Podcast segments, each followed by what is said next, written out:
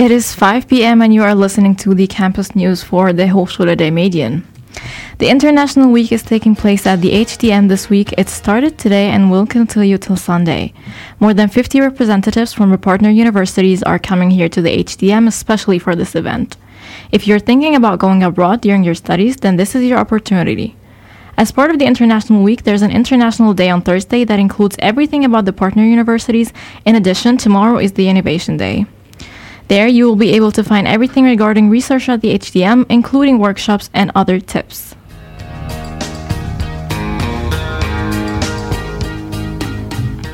The deputy of the ARD program director Florian Hager will be coming to the HDM on Thursday.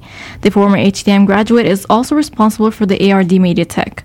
During his visit, he will be giving a lecture entitled Disruption in the Media ARD in Netflix Mode. The event starts on Thursday in room I003 at 11:45 a.m. You can register via the following email address producersday at hdm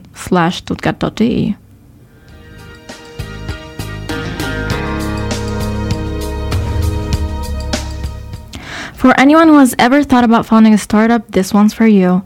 The startup weekend will take place at the HDM this week. From a startup to a business idea to talks with a potential co-founder. It is all possible. The 2G rules apply to this event. HDM students will get a discount on registration.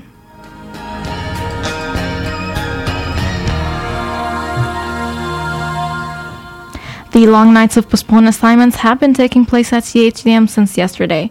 Workshops, lectures, and consultations will be taking place all week.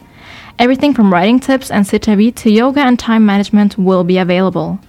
Information on the offers and registration can be found in the Moodle course Die langen Nächte der aufgeschobenen Hausarbeiten.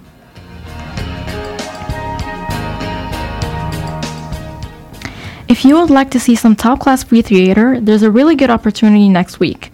Die Stierkämpfer, a very good play with an entertainment and humor but also with serious background.